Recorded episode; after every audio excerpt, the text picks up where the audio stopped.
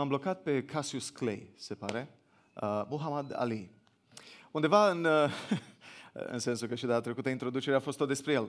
Um, în uh, perioada în care era campion mondial la uh, categoria grea, la box, uh, călătorea din, uh, dintr-un oraș în altul și America fiind mare, zbura cu avionul. S-a urcat într-un uh, uh, Boeing 747, avioanele alea cele mai mari până nu de mult, până a apărut 380 așa, și um, în timp ce avionul um, era pe pistă, uh, făcea taxi înspre decolare, uh, stewardeza s-a apropiat de el și a zis, uh, domnule, vă rugăm să vă puneți centura. La care uh, Muhammad Ali a zis, uh, Superman n-are nevoie de centură. Și fără să ezite, stewardeza a zis, da, dar Superman n-are nevoie de avion, așa că puneți-vă centura. Uh, da, multe... Uh, nu mi-am dat seama cât de mândru și cât de arogant a fost Cassius Clay, uh, Muhammad Ali, în zilele lui de glorie. Uh, sau înainte de căderile lui. Vezi povestea de data trecută. Um, aroganța și mândria tind să meargă înaintea căderii. Uh, Solomon o spune asta destul de clar în Proverbe 18, 16 cu 18 sau 18 cu 16? 16 cu 18. Mândria merge înaintea distrugerii și un duh arogant înaintea căderii. În dimineața asta suntem în al cincilea episod din uh, cartea Daniel, cartea profetului Daniel din Scripturi. Uh, el e înainte, găsiți cartea înainte de Osea și imediat după Ezechiel. Uh, în dimineața asta nu o să fiu niciun personaj biblic, nu o să fiu niciun personaj extra-biblic. În dimineața asta um, o să stăm împreună înaintea textului și o să ne uh, suflecăm mâine, mânecile și o să ne murdărim un pic sub unghii ca să vedem ce are Dumnezeu să ne vorbească dintr-un astfel de pasaj. Uh, ce aș vrea să facem în dimineața asta, pentru aceia care, care mai știți uh, uh, modalitatea asta de, uh, de abordare, uh, aș vrea să facem ceva um, similar cu povestirea lui Dumnezeu. Aș vrea să închideți telefoanele. Aș vrea să închideți Bibliile. Aș vrea să vă liniștiți puțin și să ascultăm cu mare atenție textul Scripturii. Poveștile astea sunt foarte, toate foarte bune. Uh, uneori m-am, uh, după fapt, după ce am predicat ca personaj biblic, mă gândeam, bă, dar textul era atât de bun încât puteam să-l citesc pur și simplu și era la fel de captivant ca dacă uh, îl interpretam într-un anumit fel sau altul. Așa că, suntem în capitolul 5. Au trecut 30 de ani aproximativ de la ultimul episod. De la uh, episodul în care uh, Nebucadnețar înnebunește, e dat jos, reinstaurat după șapte săptămâni, șapte luni sau șapte ani. Nebucadnețar a murit. După el a venit fiul lui Nabodinus. Fiul lui Nabodinus se luptă cu depresie, cu anxietate, cu nu știm exact ce, că pleacă din Babilon și îl lasă coregent cu el, în timp ce e încă în viață, îl lasă pe Belșațar, fiul lui, nepotul lui Nebucadnețar. Daniel Hai să spunem așa. Au trecut 70 de ani de când Daniel a ajuns în Babilon. Daniel are cel puțin 83, 84, dacă nu către 88 de ani. Asta e imaginea. Daniel nu mai e tânărul ăla viguros și îndrăzneț care um, alege să mănânce o altă dietă. Daniel e un bătrân înțelept care își cântărește bine cuvintele atunci când vorbește. Împăratul Belșațar a dat un ospăț mare celor o mie de nobili ai săi și a băut vin împreună cu ei. În cheful vinului, Belșațar a poruncit să fie aduse vasele de aur și de argint pe care tatăl său Nebucadnețar le luase din templul de la Ierusalim. Pentru ca împăratul să bea din ele împreună cu nobilii săi, cu soțiile sale și cu țiitoarele sale. Așadar, au adus vasele de aur care fusese reluate din templu, din casa lui Dumnezeu din Ierusalim și împăratul împreună cu nobilii săi, cu soțiile sale și cu țiitoarele sale au băut din ele. au băut vin și au lăudat pe Dumnezeii de aur, de argint, de bronz, de fier, de lemn și de piatră. Chiar în clipa aceea au apărut degetele unei mâini de om care scria în fața sfeșnicului pe tencuiala peretelui din palatul împărătesc. Împăratul a văzut palma mâinii care scria. Atunci împăratul a pălit la față și gândurile l-au îngrozit atât de tare încât i-au slăbit încheieturile coapselor, iar genunchii s-au izbit unul de celălalt. Împăratul a strigat cu glas tare să fie aduși descântătorii, astrologii și ghicitorii. Împăratul le-a zis înțelepților Babilonului astfel, Oricine va citi scrierea aceasta și îmi va spune interpretarea ei, va fi îmbrăcat în purpură, va avea un lanț de aur la gât și va fi al treilea la conducerea împărăției. Al treilea pentru că el era al doilea. Au intrat toți înțelepții Babilonului, dar nu au putut nici să citească scrierea și nici să facă cunoscută împăratului interpretarea ei. Surpriză. Atunci împăratul Belșațar s-a îngrozit și mai tare. A pălit la față din nou, iar nobilii au rămas înmărmuriți. Împărăteasa, mama lui Belșațar, la auzul cuvintelor împăratului și ale nobililor săi, a intrat în sala de ospăți și a zis, să trăiești veșnic, împărate, să nu te înspăimânte gândurile tale și să nu pălești la față. Ți-e ușor ție să spui asta. Există în împărăția ta un om care are în el Duhul Sfinților Dumnezei și despre care în zilele tatălui tău s-a descoperit că are lumină, agerime și o înțelepciune ca înțelepciunea Dumnezeilor.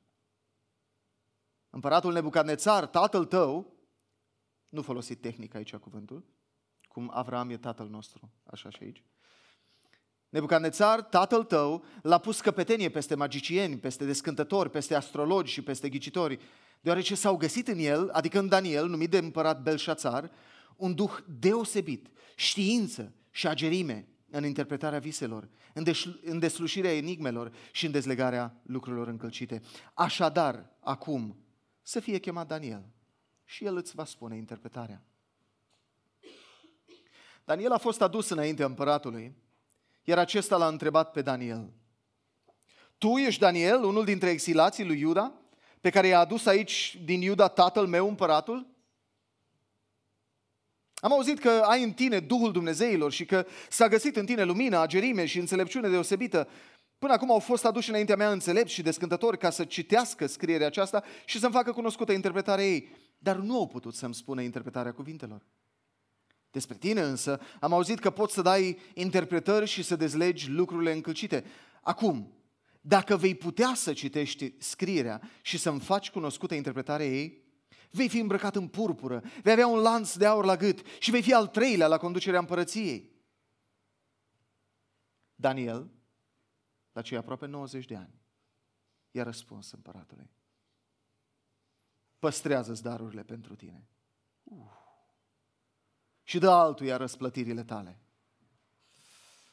Totuși, voi citi împăratului scrierea și voi face cunoscută interpretarea. Și aici te aștept să intre direct în subiect, Daniel. Dar îi dă o lecție de istorie. Împărate, Dumnezeul cel prea înalt îi dăduse tatălui tău, Nebucadnețar, o împărăție, măreție, onoare și faimă, iar din cauza măreției pe care i-o dăduse, toate popoarele, neamurile și oamenii de orice limbă tremurau și se temeau de el, căci împăratul omora pe cine voia și lăsa să trăiască pe cine voia. Înălța pe cine voia și smerea pe cine voia. Dar când i s-a îngânfat inima și s-a împietrit Duhul până la mândrie, a fost dat jos de pe tronul împărăției sale și a fost luată toată gloria. A fost izgonit dintre oameni, inima lui a devenit ca a fiarelor și a locuit la un loc cu măgarii sălbatici. L-au hrănit cu iarbă ca pe boi, iar trupul i-a fost udat de roa cerului, până când a recunoscut că Dumnezeul cel prea înalt stăpânește peste împărăția oamenilor și că El o dă cui vrea.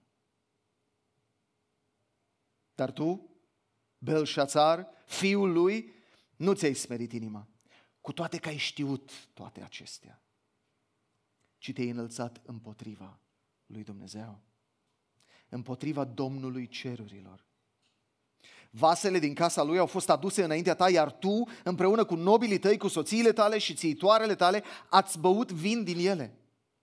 Ați lăudat Dumnezei de argint, de aur, de bronz, de fier, de lemn, de piatră, care nici nu văd, nici nu aud și nici nu pricep. Asta, în loc să-L slăvești pe Dumnezeul în mâna căruia este suflarea ta și toate căile tale. De aceea a trimis El, Dumnezeu, palma acestei mâini pentru a fi scrisă inscripția aceasta. Inscripția care a fost scrisă este următoarea. Mene, mene, tekel uparsin. Iată care este interpretarea acestor cuvinte. Mene înseamnă că Dumnezeu a numărat zilele domniei tale și a pus capăt. Tekel înseamnă că ai fost cântărit în cumpără și ai fost găsit ușor. Peres înseamnă că împărăția ta a fost împărțită în două și dată mezilor și perșilor. Ce înțelege Nebuc- uh, Belșațar? De îndată, Belșațar a dat poruncă și l-au îmbrăcat pe Daniel în purpură. I-au pus un lanț de aur la gât și l-au proclamat ca fiind al treilea la conducerea împărăției. Dar chiar în noaptea aceea, Belșațar, împăratul caldeenilor, a fost ucis. Iar Darius, Medul, care era în vârstă de 62 de ani, a primit împărăția. Trezitoare poveste. Și acum aș vrea să trecem prin două întrebări. M-am gândit la tot felul de titluri pentru uh, uh, povestirea asta. Harul poate fi abuzat, dar nu ar trebui asumat. N-ar, nu știu cum să... Un alt cuvânt. N-ar trebui să ne așteptăm la el. Poate fi abuzat, dar nu putem, we can't presume, nu putem să presupunem că va fi disponibil oricând. Sau omul potrivit la momentul potrivit. Sau există un om. Sau lecțiile trecutului nu pot fi ignorate. Altfel vor fi repetate. Dumnezeu nu se lasă bagiocorit la nesfârșit. Sau Nebunul zice în inima lui, nu există Dumnezeu. Prima întrebare la care aș vrea să îmi răspundeți.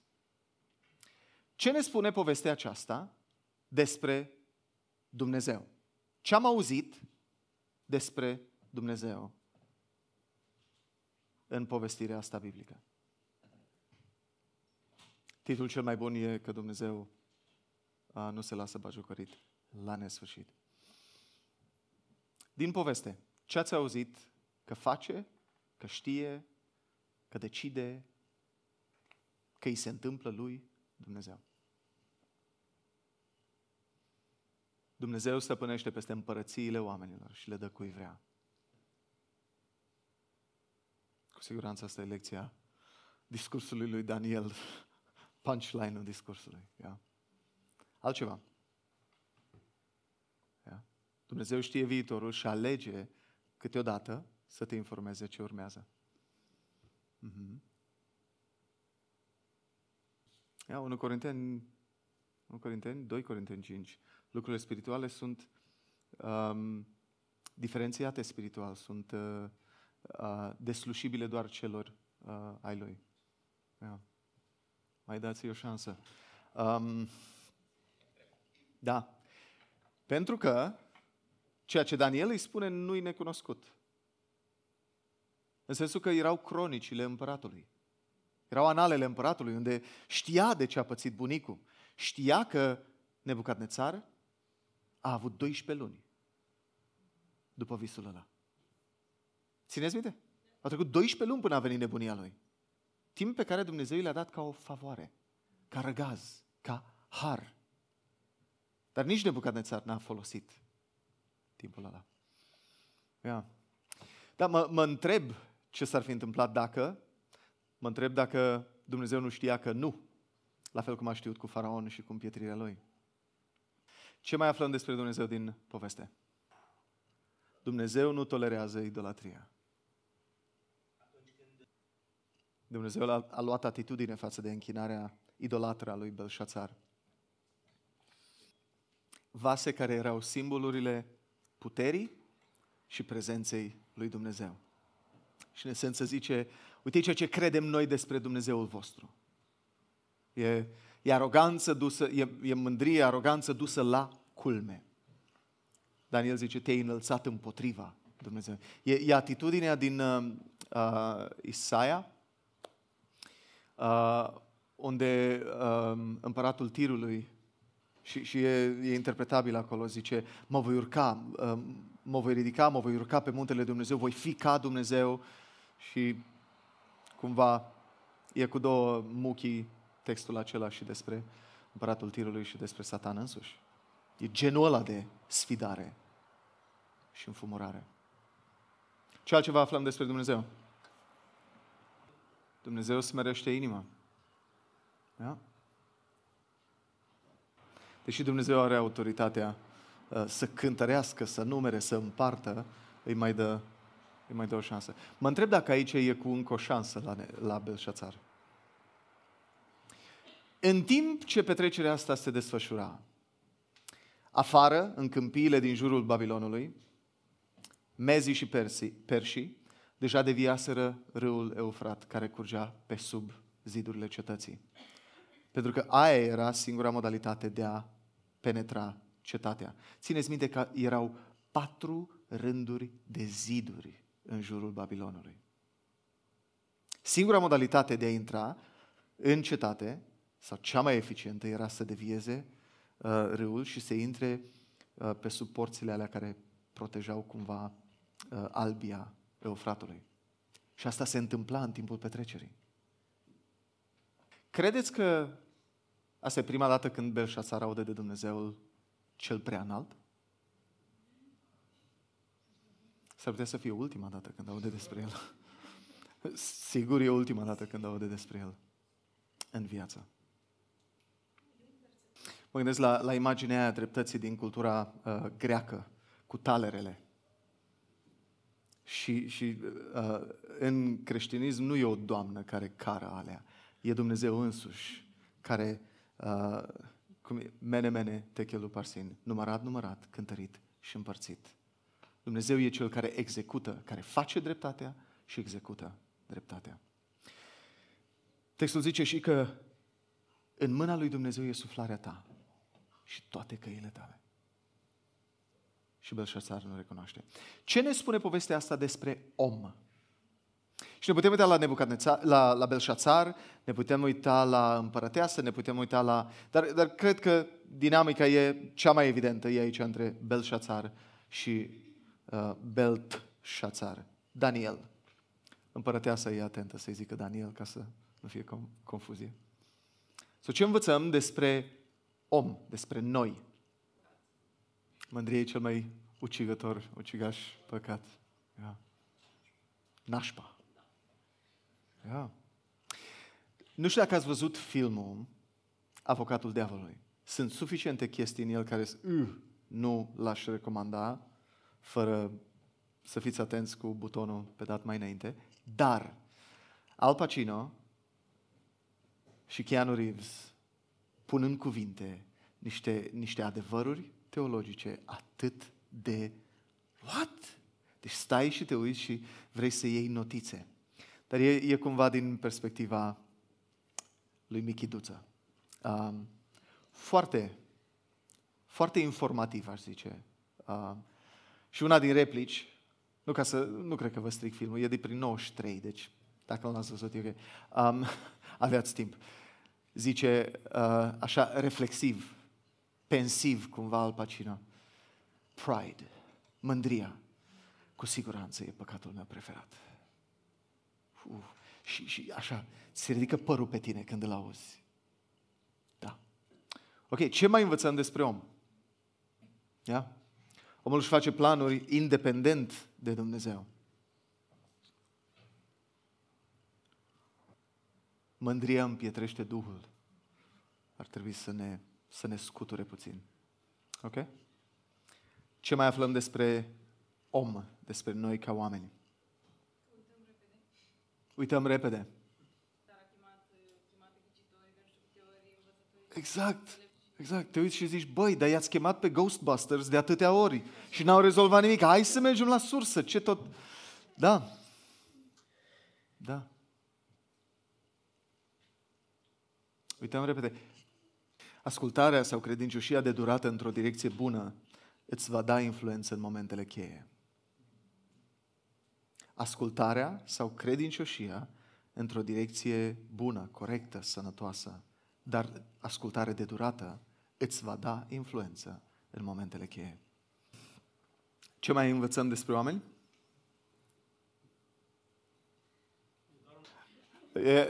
Dacă ne gândim la, um, poate știți unii povestea uh, din Estera, când împăratul uh, are o petrecere și viștii e invitată, nu vine. Estera, când vrea să vină, e blocată și e teamă pentru viața ei. În, în prezența împăraților răstora, nu intrai oricum. Trebuia să fie invitat. Dar mămica gets away with everything, scapă cu toate. Ea, ea are acces oriunde, oricând. Deci foarte probabil că era mama în, uh, în poveste.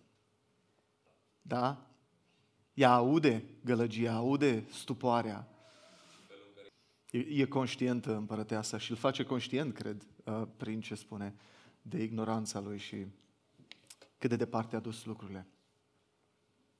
Nu vi se pare ciudat că în cea mai adâncă vale aroganța nu-l părăsește pe omul ăsta? Imaginați-vă scena, palid, uh, asta cu lovit genunchi unul de altul și căzut sub masă, ceva de genul ăsta și vine Daniel și el de-abia stă pe un cot. Auzi, tu ești captivul ăla din uh, Ierusalim, din uh, Iuda și nu știu ce. De-abia stă în picioare. S-a, s-a făcut de cacao în fața întregului cabinet de sfetnici.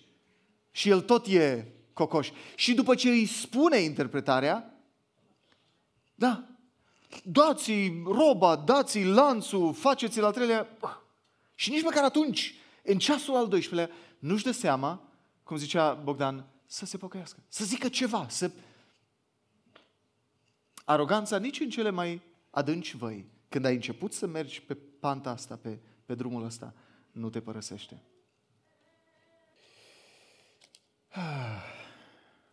Cei mai puternici oameni, cu influență, cu bani la care vă puteți gândi în momentele astea și pe care poate îi admirați, sunt doar oameni. Era împăratul celui mai meseriaș imperiu la acea dată. Inima omului este un atelier neobosit de idoli. Enumerarea asta de aur, de argint, de fier, de aramă, de piatră, de lemn. E un fel de, păi, din, din, din ce, ce material puteai să folosești și n-ai folosit? Dar asta m-a făcut să mă duc mai departe. La a treia întrebare. Dacă acesta e cuvântul lui Dumnezeu pentru viața mea, ce înseamnă? Ce ar trebui să schimb în gândirea mea sau în acțiunile mele? Dacă acesta e cuvântul lui Dumnezeu, și ca și creștini credem, dar am pus dacă ăla acolo, ce ar trebui să însemne pentru mine? Ce ar trebui să schimb la modul în care gândesc sau acționez sau vorbesc?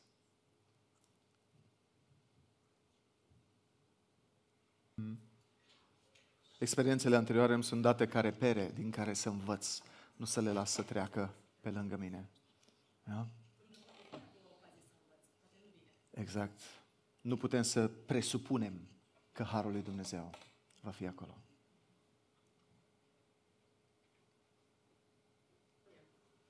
Să avem grijă ce modele ne alegem. Hmm. Ia. Dacă Dumnezeu e totul pentru mine, lanțul de aur și purpura înseamnă nimic.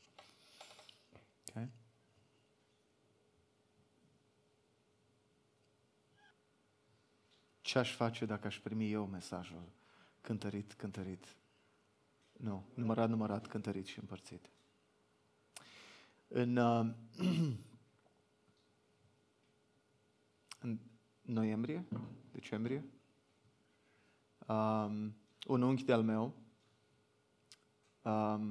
a avut o tumoră care în trei luni a crescut de la dimensiunea asta la un kilogram și ceva. Pe trahee. Um, și a condus la Cluj uh, singur la un moment dat pentru o intervenție, pentru intervenția chirurgicală să o scoată. Dar când medicii au făcut încă un uh, uh CT și au văzut cât de mult a crescut în durata așa de scurtă, uh, au, au suspectat că e uh, cancer anaplastic uh, și în esență împotriva cancerului ăstuia nu poți să lupți. E atât de agresiv încât oricât tai, revine și în cele din urmă te doboară. Și șunchiul meu s-a dus la, la Cluj și a avut uh, vreo două zile singur în spital în care era cu valiza făcută. Credincios, ceea ce pentru noi ca familie a fost uh, întotdeauna a fost o consolare și o încurajare, dar ne-a, ne-a zis-o pe ai dreaptă, sunt cu valiza făcută. Dacă Dumnezeu vrea să merg acasă și atât a avut nevoie de mine de partea asta a veșniciei, e ok. Au fost niște zile grele uh, pentru noi, nici nu vreau să mă gândesc la el sau la soția lui sau singurul lui băiat. Um, și a, a făcut ca familia noastră să se unească în jurul lui în rugăciune, uh, cum nu ne-a unit niciodată pentru nicio cauză ca familie. Um, și până la urmă au făcut niște intervenții um, pe care el aproape că nu le-ar fi vrut. Uh, era ok să se sufoce, mai avea trei zile. Atât de obturat era trahea. Uh, și i-au făcut o traheostomie, i-au uh, pus o, un alt tub în stomac, poveste lungă, scurtă. Uh, după vreo două săptămâni de rugăciuni, um, diagnosticul a fost schimbat în linfom, după o altă biopsie. Uh, și ajungând la Timișoara, i-au făcut, uh, au început, a început uh, chimioterapia și după fiecare zi, după prima zi de uh, chimioterapie, îi scădea, avea o brățară în jurul gâtului care îi ținea traheostoma uh, și îi scădea cu câte uh, 3-4 cm gâtul în dimensiune.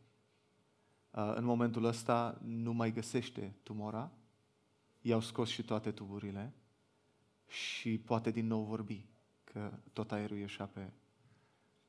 Um,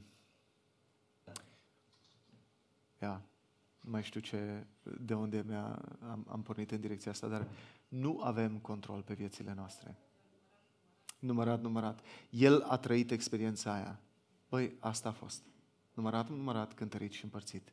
Asta a fost. Și, și aș, vreau să culeg gândurile lui uh, peste câteva săptămâni, luni, când ne mai întâlnim din zilele alea. Pentru că cred că, cred că a avut niște, niște gânduri de la Dumnezeu incredibile, din care am avea de învățat. Da. Din enumerarea asta de, de idoli, de aur, de argint, de bronz, de fier, de lemn, de piatră, de piatră. Oare ce lucruri admirăm sau idolatrizăm sau și se folosește cu atâta libertate idolul meu în zilele astea despre un artist sau un scriitor sau un sportiv. Ce oameni sau ce lucruri adulăm și le considerăm, oh, dacă aș avea lucrul ăla sau sau ăsta e cel mai important lucru în viață. Ăsta merită toată energia și... Ziceți-mi despre prietenii voștri, nu despre voi. Ce idoli știți că sunt? Și, și ce, ce lucruri bune în ele însele, că piatra e bună, fierul e bun, bronzul e bun, aurul e bun, argintul e bun, ca monedă de schimb, ca ce fi, ca conductor electric. Dar când devine altceva în inima noastră, atunci e o problemă. So, aruncați-mi câteva. Copiii. Yep. Finanțele, siguranța financiară, facerea banilor, orice ar fi, bani să fie. Cariera, să urc pe scara aia și să fiu eu ăla care dă directivele și, și ăla care stă cu picioarele încrucișate pe birou și pare că toți fac munca și el stă degeaba, nu? De pe aștept. Altceva. Confortul. Să-mi fac casa aia smart pe care o controlez din uh, Bahamas, de pe telefon. Ce temperatură să fie, florile să fie udate, ce-o fi. Yeah. Sau bicicleta aia smart. Imaginea, modul în care suntem văzuți de alții. Iubesc citatul ăsta. Unii dintre noi mai zic asta. A, nu, o prietenă.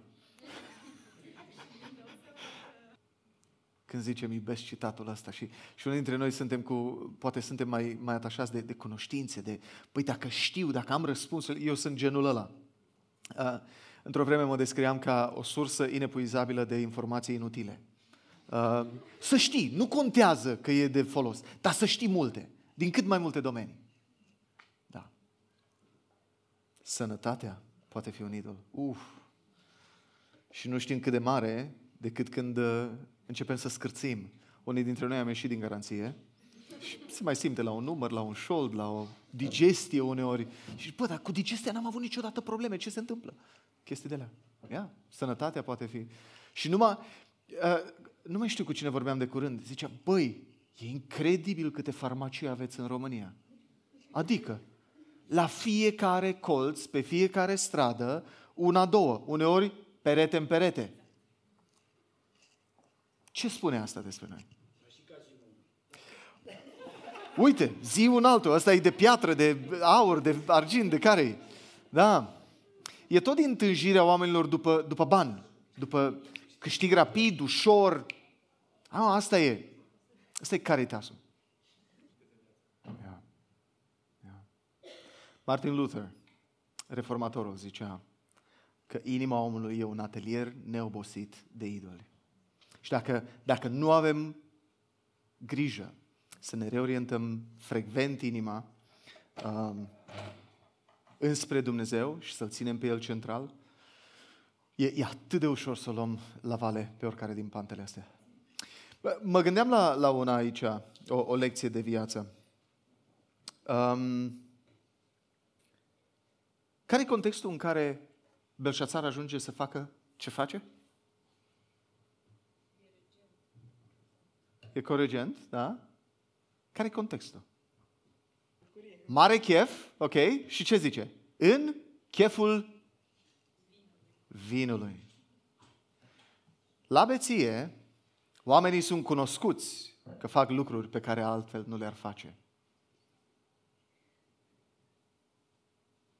La consum de substanțe, oamenii fac lucruri pe care altfel nu le-ar face. Dar ceea ce informează sistemul nostru judiciar E o poveste de genul ăsta, în care doar pentru că ești sub influență, nu înseamnă că ești absolvit de responsabilitate. Are sens? Doar pentru că ai băut prea mult, nu înseamnă că nu ești vinovat. Din potrivă, ești mai vinovat. Pentru că știai că nu trebuie să bei și să conduci o mașină de o tonă și ceva. N-am vrut să ratez ocazia să vă arunc și asta. Acum, uh, nu mai avem timp să, să lucrăm împreună, dar sunt atâtea moduri în care textul ăsta arată înspre Hristos. Gândiți-vă la, la um, exprimarea, expresia împărătesei. Există un om. Există un om în împărăția ta. Și asta ne duce cu, cu gândul la o altă femeie care a zis, veniți să vedeți un om. Ioan 4, femeia samariteancă. Îi cheamă pe toți din cetate să vadă un om. Nu cumva este acesta Mesia. Daniel e descris în carte în termeni mesianici. În, în Isaia 11 găsim o grămadă din cuvintele cu care împărătea să-l descrie pe Daniel, cu referire acolo la Mesia, unsul lui Dumnezeu, care avea să vină. Daniel n-a fost el Mesia, dar a fost o, o, o prefigurare a Domnului nostru. Dacă vreți, e, e important să citim Vechiul Testament, înțelegându-le, înțelegând vechiul, scrierile Vechiului Testament, ca scutecele în care e prezentat Hristos mai târziu. De oriunde, de oriunde din Vechiul Testament se degajă mireasma lui Hristos. Nu știu dacă ați mirosit bebeluși mici, dar au, au un parfum al lor. E cam așa e Vechiul Testament. Oriunde te uiți, oriunde citești, arată înspre Hristos. Te, te stârnește să-L vezi pe Hristos, dincolo de personaje, dincolo de poveste. Um, și cu asta închei. Um, degetul lui Dumnezeu. În momentul în care totul se destramă la petrecere, apare o mână și degetul lui Dumnezeu scrie pe perete. Când evreii sunt eliberați din Egipt și Moise trimite păduchi peste egipteni, vin magicienii lui Faraon și zic, asta nu mai putem face. Aici e degetul lui Dumnezeu. Țineți minte? Apoi când Moise urcă pe munte și ia tablele legii, primele table ale legii, textul spune că Dumnezeu le-a scris cu însuși degetul lui. Apoi când psalmistul se uită la cerul înstelat, el zice, când privesc bolta cerurilor, lucrarea degetelor tale, luna și stelele pe care le-ai creat. Și apoi când venim mai aproape, când Isus vine pe pământ și vindecă oameni și scoate demoni, și ăștia îl acuză că e, e condus de demoni, prin puterea lui uh, Belzebul face uh, minunile astea, Iisus zice așa, dacă eu scot demonii cu degetul lui Dumnezeu, atunci împărăția cerurilor a venit, a ajuns până la voi. Dumnezeu nu se lasă fără, fără mărturie și la împlinirea vremurilor l-a trimis pe Hristos. Ca El să ne dea har, nu doar avertisment prin crucea Lui, ci să ne dea har și să ne dea răgaz. Dar realitatea este că exact ca în cazul lui Belșațar, seara asta nu e a noastră. S-ar putea să apucăm să mâncăm prânzul. S-ar putea. Dar nu avem nicio garanție. S-ar putea să apucăm noaptea asta. Dar nu știm sigur. Pentru că nu noi suntem în controlul vieților noastre ci Dumnezeu e. Și Dumnezeu ne-a dat o cale de scăpare. Ca chiar dacă viața noastră aici pe pământ se încheie după prânz, viața noastră, care știm că e veșnică, bazat pe Scripturi, să continue în prezența Lui. Dacă crezi lucrurile astea, dacă înțelegi lucrurile astea, dacă ți-ai pus încrederea în Isus, uh, Biblia te numește ucenica lui Isus, te numește creștin. Dacă încă nu crezi că ai nevoie de un salvator, te încurajez să, să te uiți la Hristos, la, la Domnul Isus Hristos, care a venit în lume, a trăit o viață perfectă. O viață pe care Daniel nu cred că a trăit-o totuși. Ca apoi acest Domn Hristos să meargă la cruce și să moară pentru păcătoși ca mine și ca tine. Realitatea e că doar aceia care își pun credința în, în Hristos vor ajunge în veșnicie. Vor ajunge în prezența lui Dumnezeu Tatăl. Um, înainte să, să luăm din pâine și din vin, aș vrea ca, ca încheierea timpului nostru împreună să, să petrecem puțin de timp în reflexie Uh, fiind și încheierea săptămânii de rugăciune. Și aș vrea, um, aș vrea dacă aveți libertate sau dacă Dumnezeu v-a vorbit în săptămâna asta, erau două direcții în care am fost încurajați să, să mijlocim înaintea lui Dumnezeu și să-i cerem lumină și pocăință. Odată pe, uh, la nivel personal, dacă sunt lucruri care, care pun un zid de despărțire între noi și Dumnezeu și de care avem nevoie să ne pocăim, Uh, și apoi dacă sunt lucruri uh, la nivel de comunitate, de comunitate a noastră, de comunitate lărgită, pe care Dumnezeu pare a pune degetul și a ne chema la pocăință. Sper că, și dacă nu vă încurajez să, discutați în grupurile mici uh, despre lucrurile personale. Dacă aveți uh, libertatea să ne spuneți și aici e ok, cred că ne binecuvintează, ne-ar binecuvânta. Dar aș vrea, dacă Dumnezeu va vorbi despre um, păcate ca și comunitate, ca și biserică, uh, păcate culturale, păcate um, ușor tolerabile, a, nu, e, e ok că fac, toată lumea, um, vă încurajez să, să le puneți în cuvinte în următoarele minute. În ce fel va vorbi Dumnezeu? Că avem nevoie să ne pocăim ca și biserica. Da? Lipsa găsirii împlinirii și bucuriei în Hristos. Da? O viață căldicică, mediocră, cu care rezonăm mulți, cred. Da? Mulțumim. Dragostea din tâi, foamea din tâi. Aș, aș clădi pe asta, pentru că um, mi-aduc aminte când m-am pocăit, um, eram atât de însetat să citesc Scriptura, încât um, așteptam ca fratele meu să adoarmă uitându-se la televizor, stingeam eu televizorul și după aceea mă puneam undeva, că eu dormeam pe podea cumva, că așa era situația atunci, și mi-aprindeam o lampă undeva sub un corp de sta de mobilier și citeam Biblia acolo încă o oră după ce opream televizorul noaptea. Fast forward și acum văd cum, uh, cum accesibilitatea uh, conținutului media la orice moment, la orice oră, uh, mai degrabă înghesuie asta, citirea Bibliei și timpul de calitate cu Dumnezeu și, și așa, un, un lesefer, un, uh, o răcire a, a inimii și o, o lipsă de încântare, de energizare din Scriptură, prin care am înțeles Evanghelia care mi-a transformat viața. So. Și cred că um, seria... Acum, n-am... Dar, dar știu, nu, nu urmăresc seriale sau așa, dar știu că uneori nu avem o noțiune sănătoasă de, a, a conceptului de odihnă și relaxare. Și ca generație, dacă auzim de un serial bun, ne băgăm în, în trei zile, sau mai degrabă trei nopți la rând, de trei, patru episoade pe noapte, ne culcăm la două noaptea și a doua zi o luăm de la capăt la muncă și suntem terminați și ne întrebăm de ce. So,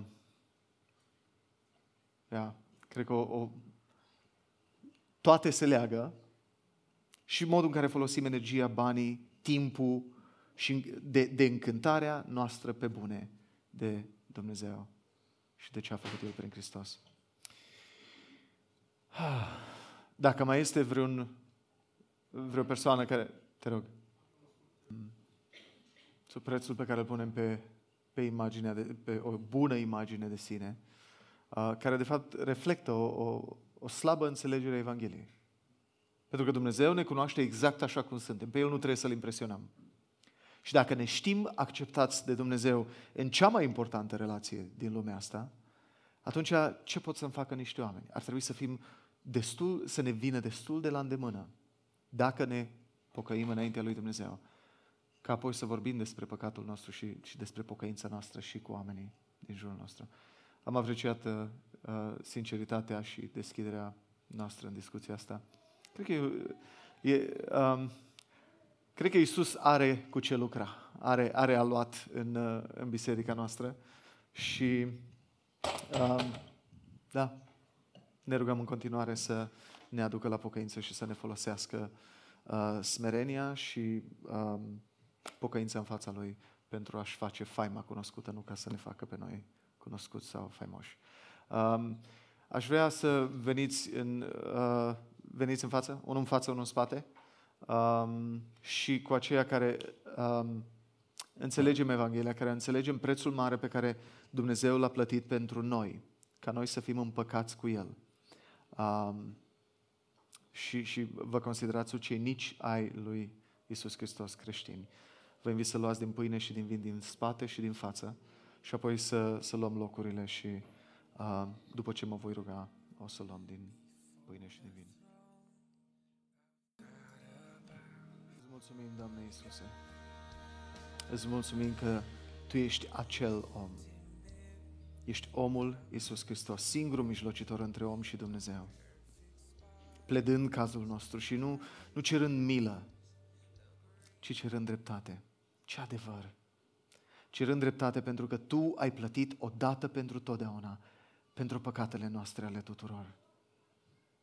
Și nu ceri milă pentru noi, ci ceri ca jertfa Ta, perfectă, de o valoare infinită, să fie aplicată din nou peste păcatele noastre. Îți mulțumim pentru trupul Tău frânt și pentru sângele Tău vărsat, prin care ne-ai dat, ne-ai deschis calea către ceruri, prin care ne-ai făcut acceptabili în fața Tatălui.